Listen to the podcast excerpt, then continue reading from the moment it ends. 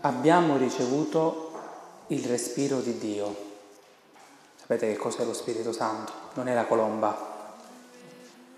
Scese come colomba, il modo di planare, ma non è la colomba. Mi dispiace che poi anche a San Pietro troviamo una bella colomba incastonata in una vetrata, ma lo Spirito Santo è il respiro di Dio. E noi abbiamo dentro il respiro di Dio. Non solo quello che ci rende vivi, che quando è che uno è vivo? Quando respira. Ma ancora più profondamente c'è il respiro della vita, cioè di quando tu ti rendi conto di essere vivo. E questo avviene quando ti rendi conto di essere amato. A un certo punto tu vivi biologicamente, no? Respiri, lavori, giochi. Quando è che la tua vita inizia ad avere senso? Quando ami e soprattutto quando ti senti amato. Lì cambia l'uomo, lì si passa da una condizione normale, naturale, a una, condiz- a una condizione umana. Nella vita spirituale è così. Si passa da gente che magari va in chiesa o prega per tradizione, si passa a un cammino personale, voluto, scelto, quando ti senti amato, ti senti abitato di Dio, da Dio. La nostra eh, epoca fortunatamente ha avuto un passaggio più comunionale, più circolare, un po' questa Chiesa ce lo ricorda, anche se dovrebbe essere più, più marcata, la circolarità dell'amore. Prima le chiese erano fatte, come dicevo poco fa, tipo cinema, questo lo è un po' pure, no? Nel senso che tutte le persone sedute e si vede un mistero, invece no, bisognerebbe viverlo in questa circolarità, dove tu partecipi a quello che il Signore vive, ha vissuto, che sì è qualcosa che ti si pone davanti, come qualcosa che devi vedere, devi credere, qualcosa di altro da te stesso, ma che da altro diventa te stesso perché entra dentro di te. Quindi non solo nello Spirito Santo, domenica prossima, anche se qui è anche giovedì, ci sarà pure la solennità del corpo e sangue di Cristo, cioè il Signore non sa più come dircelo, che Lui è dentro di noi e noi siamo dentro di Lui. Non solo nel, nello spirito e nel respiro, anche nel suo corpo e nel suo sangue, proprio per dire sappiate che sono concreto, sono reale, sono storico, sono, mi to- toccatemi. Il problema è il nostro che abbiamo fatto di Dio una favoletta, abbiamo fatto di Dio qualcosa di cui già ci siamo abituati. E il Vangelo di oggi è molto bello perché c'è una serenità grande da parte di Gesù, che è la serenità anche di una mamma, di un papà, che spesso parla con i figli, gliene dice quante cose avete detto ai vostri figli durante la vostra vita, quante? Le hanno capite tutte? No. Cambiamo però perché altrimenti potreste sentirvi tutti inorgogliti. Quante cose vi, so, vi avete sentito dette o, o vi sono state dette a voi e anche voi non l'avete capite? Però mi insegnate che nel corso della vita, e la vita stessa diventa una rivelazione, la vita è data proprio per questo, nel corso della vita ti rendi conto che tante cose forse le avevi capite o forse le avevi messe da parte, peggio ancora non volevi capirle e pian piano invece ti si sono eh, di nuovo riproposte quando avevi la capacità di portarne il peso. Quando eravate giovani, come le vostre figlie e i vostri figli, avrete detto ah non vedo l'ora di uscire fuori da questa casa, non vedo l'ora di diventare madre io, poi ti faccio vedere io come si fa la madre. Ora che siete madri e padri dite ah mia mamma aveva ragione, mio papà aveva ragione. Ed è quello che dice Gesù. Molte cose ancora avrei da dirvi, ma non siete in grado di portarne il peso.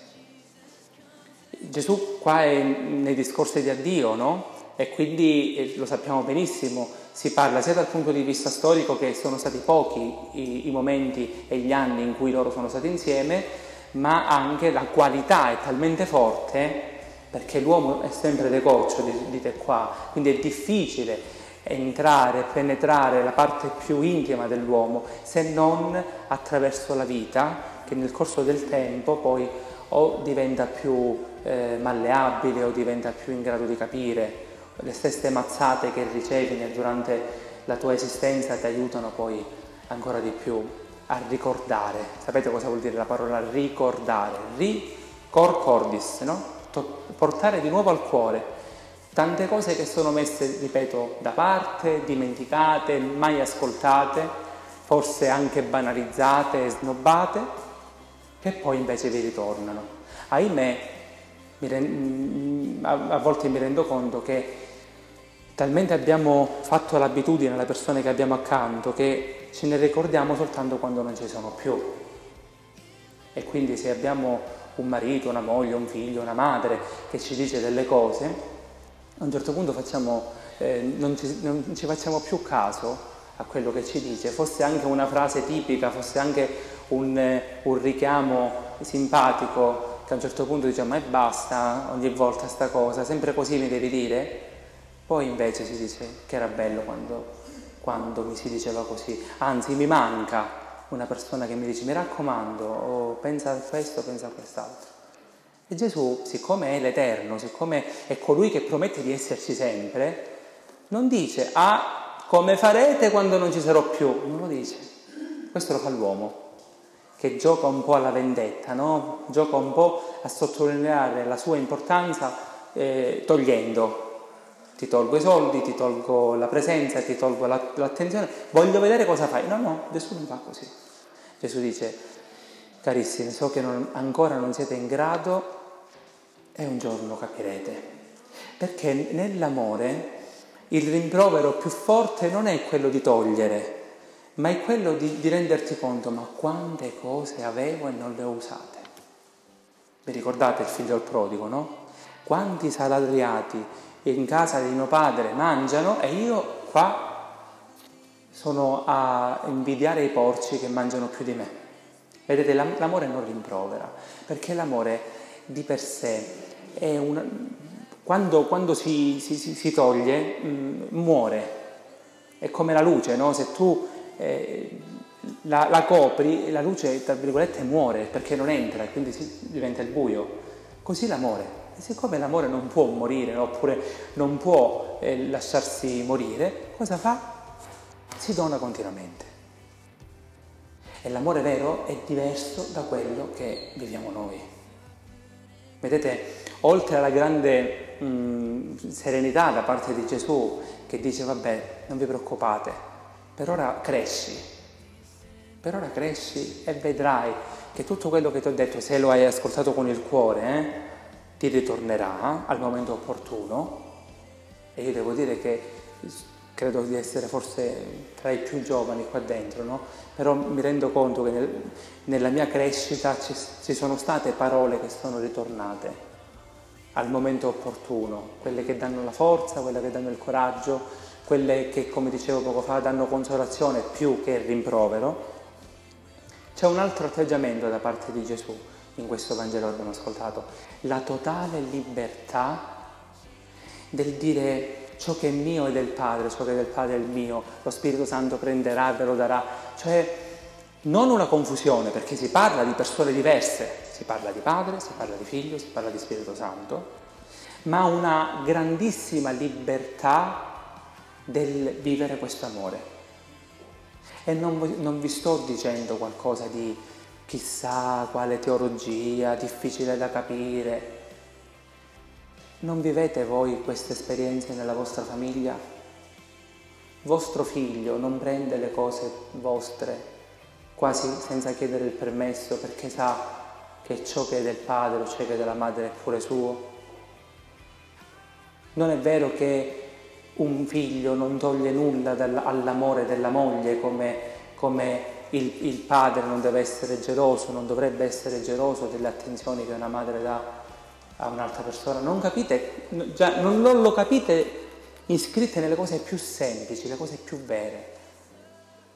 Se dovessi farvi disegnare l'amore, cosa disegnereste? Il vero amore.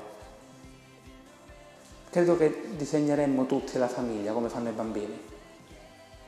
Tutti disegneremmo la famiglia, dove ognuno è unito ma non è confuso. Il padre deve essere padre e la madre deve essere madre. Hanno degli atteggiamenti diversi, perché la femminilità è diversa dal, anche dal silenzio maschile, ma ci vuole pure il silenzio maschile, perché il figlio quando sa di aver fatto una, una cosa brutta, non pensa soltanto alla madre, al cuore della madre che verrà squarciato, cosa dirà mia madre, ma pensa più che altro al silenzio del padre che a un certo punto sarà più forte e sarà, rimprovererà più, più fortemente rispetto a, alle lacrime e all'abbraccio della madre. Vedete, questo è è la Trinità. Ma la Trinità, e quindi noi inseriti in questo amore, deve avere il carattere di questa eccedenza, non deve essere una cosa troppo gestita eh, oppure la crescita ancora di una, di una autoreferenzialità. Lo dicevano i padri della Chiesa, l'amore è, è, è per forza trino, perché se uno è, è egoista, non ci sarebbe amore se fosse soltanto uno, ci sarebbe l'amore per sé. E quanti egoisti, viviamo realmente nell'era dell'egoismo dove tutto è soltanto soldi ed è soltanto profitto, è una lotta a chi è migliore dell'altro, no? Poi a un certo punto eh, ci, ci, chiediamo, chissà se qualcuno mai mi amerà così fort, fortemente, no? Però che cosa facciamo? Eh, quando diciamo chissà se ci sarà mai qualcuno che mi amerà, pensiamo che l'altro sia la nostra conferma. Anche la coppia non è, non è espressione totale dell'amore, dell'amore fortissimo, perché l'altro è come se mi venisse a dire bravo, fai così, eh, anzi se l'altro poi mi mette i, i bastoni fra le ruote o, o, mi blocca inizia a farmi innervosire perché l'altro lo avverto anche come un ostacolo, no? Da un lato lo voglio perché mi deve, eh, mi deve dare eh, quello, che io, quello, che io, cerco, vero? Dall'altro mi dà fastidio perché mi, mi blocca. L'amore è quello trinitario, per questo è, tri, è trino, è a tre, dove il terzo, che nella famiglia magari chiamiamo figlio, o nella Trinità lo chiamiamo lo Spirito Santo, non è altro che il frutto, l'espressione e anche l'uscita di questo amore che talmente tu hai per te, che lo hai anche per la persona amata, ma è talmente forte, eccedente, che non si può frenare, che esce fuori, diventa un'altra persona. E come dicevo poco fa, un figlio non toglie niente al padre come non toglie niente alla madre in una eterna circolarità che, attenzione, certo nel corso della vita abbiamo dei, il peso che si va fermando un po' più qua, un po' più là, un po' altrove, ma dobbiamo anche avere l'attenzione di sapere equilibrare, perché succede quando una persona non viene considerata nella sua, nella sua importanza, sente di essere inferiore a un'altra persona, fosse anche nella famiglia negli equilibri della famiglia. Quindi attenzione, eh. io vedo, vedo, coppie che si sposano, poi hanno figli, ma è, il, non c'è quella capacità di, di far sentire tanto amato l'altro quando è amato il figlio. E a volte i figli, se non c'è questa bella comunione, distruggono, o meglio, se non c'è la capacità del, del, dire vedi che io ti amo quando amo lui, anzi nella misura in cui sto amando lui io amo te, se non c'è questa capacità di, di, del crescere nell'amore, attenzione che si può anche distruggere tutto. Per questo Gesù dice io e il Padre siamo una cosa sola, quindi non c'è, eh, c'è, non, non c'è mh, gelosia, eh, per il fatto che lui viene messo avanti a me non, non mi fa niente, anzi il vero amore è quando tu finisci di parlare di me e, di, e vanti l'altro, ma l'altro che lo sa cosa fa? Vanta te stesso, perché sai che tu vorresti essere pure sottolineato, no? E, Gesù, e Dio lo dice, il Padre, ecco mio figlio, lui, io di lui mi compiaccio. Ma lo Spirito Santo cosa fa? È la qualità di quell'amore che come eh, magnetismo, come, come forza, come intercorre nello sguardo di chi si ama.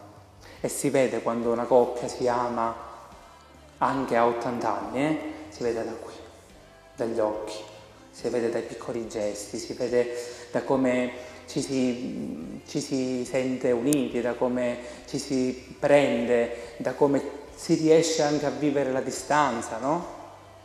perché poi tutto viene realmente colmato da quell'amore, che non è soltanto l'espressione esterna dei figli, perché non vorrei assolutamente ehm, eh, colpire chi non ne ha avuti, pensate noi sacerdoti che c'entrano, loro non amiamo, no, perché questo amore deve aprirsi ad altro che non è soltanto un ritorno alla propria... Ehm, eh, al fatto di dire questa cosa è mia, all'autoreferenzialità. A volte quando si parla di famiglia si dice possono morire tutti, l'importante è che la mia famiglia rimane in piedi. No, caro mio, allora non ami, perché quello che vuoi per i tuoi figli, per i tuoi nipoti, lo devi volere anche per la persona sconosciuta che ha lo stesso diritto come te di avere il meglio. Ah, meno male che non è successo a me, quindi attenzione perché il terzo non significa aprirsi alla vita, a volte potrebbe essere una mm, sottolineatura del proprio egoismo. Attenzione, a volte i figli possono anche essere egoismo puro, trofei, da dire ecco, ce l'ho fatta. Poi se ci mettiamo quelle persone che chiamano Vittoria e Vittorio e, e, i loro figli, perché magari non sono riusciti ad averne, poi sono riusciti, ecco, vittoria, mio figlio è una vittoria, bellissimo, ok, ma se deve essere una vittoria di egoismo, per dire ce l'ho fatta, guardate quanto sono stato bravo, attenzione, perché si ritorna di nuovo all'essere soli. Invece il vero amore è così effusivo che è inclusivo, cioè come lo voglio per te, lo voglio per, per, per, per lo sconosciuto, per quello che non sapevo chi fosse, in una grande casa, in una grande casa piena, piena di gioia, di persone, di bellezza, di risate, e ciò che basta uno può bastare a cento, si dice nella, in Sicilia da me. Allora apriamo gli occhi, il cuore, le mani, eh, le parole, tutto, perché possiamo essere inclusivi. Vedete, e concludo, ehm, si può non dire la parola Trinità, si può dire, ehm, si può anche non andare in chiesa, ma se tu durante la giornata hai creato relazioni, hai vissuto la fede. Se invece te ne vai in chiesa, puoi fare tutte le tredicine di Sant'Antonio, puoi fare tutti i cammini eh, su, su, sulle ginocchia delle scale sante del mondo, ma a quello che ti sta accanto non lo guardi, anzi lo disprezzi, non hai fatto niente. Ti sei creato soltanto la, la, la, un ruolo, cioè sei un attore, va. Quindi tra poco ci daremo tutti lo scambio della pace, oppure a volte, ma se non c'è realmente questo senso di dire tu mi appartieni, come anche sconosciuto, ma sappi che D'altronde non lo so le vostre storie d'amore come sono state, non credo che vi siete, vi siate messi tutti con i vostri cugini con cui siete cresciuti insieme, vero? No. Ci sono persone sconosciute che sono diventate l'amore della vostra vita. Chi lo doveva dire? No? Così avviene continuamente nella nostra vita. Gli sconosciuti ci appartengono perché sono quell'esperienza di Dio che ci fa uscire da, dall'egoismo, ci fa uscire soltanto da chi ci accarezza e ci fa sentire ancora più vivi e in grado di fare qualcosa e di lasciare un segno nel mondo. Il Signore potrà farci capire quello che ancora dobbiamo vivere basta che comunque il nostro cuore sia aperto all'ascolto e non si dia delle risposte che come sono a 10 anni sono uguali a 30 e sono uguali a 80, no. Il Signore vuole persone che cercano fino a quando hanno respiro. Amen.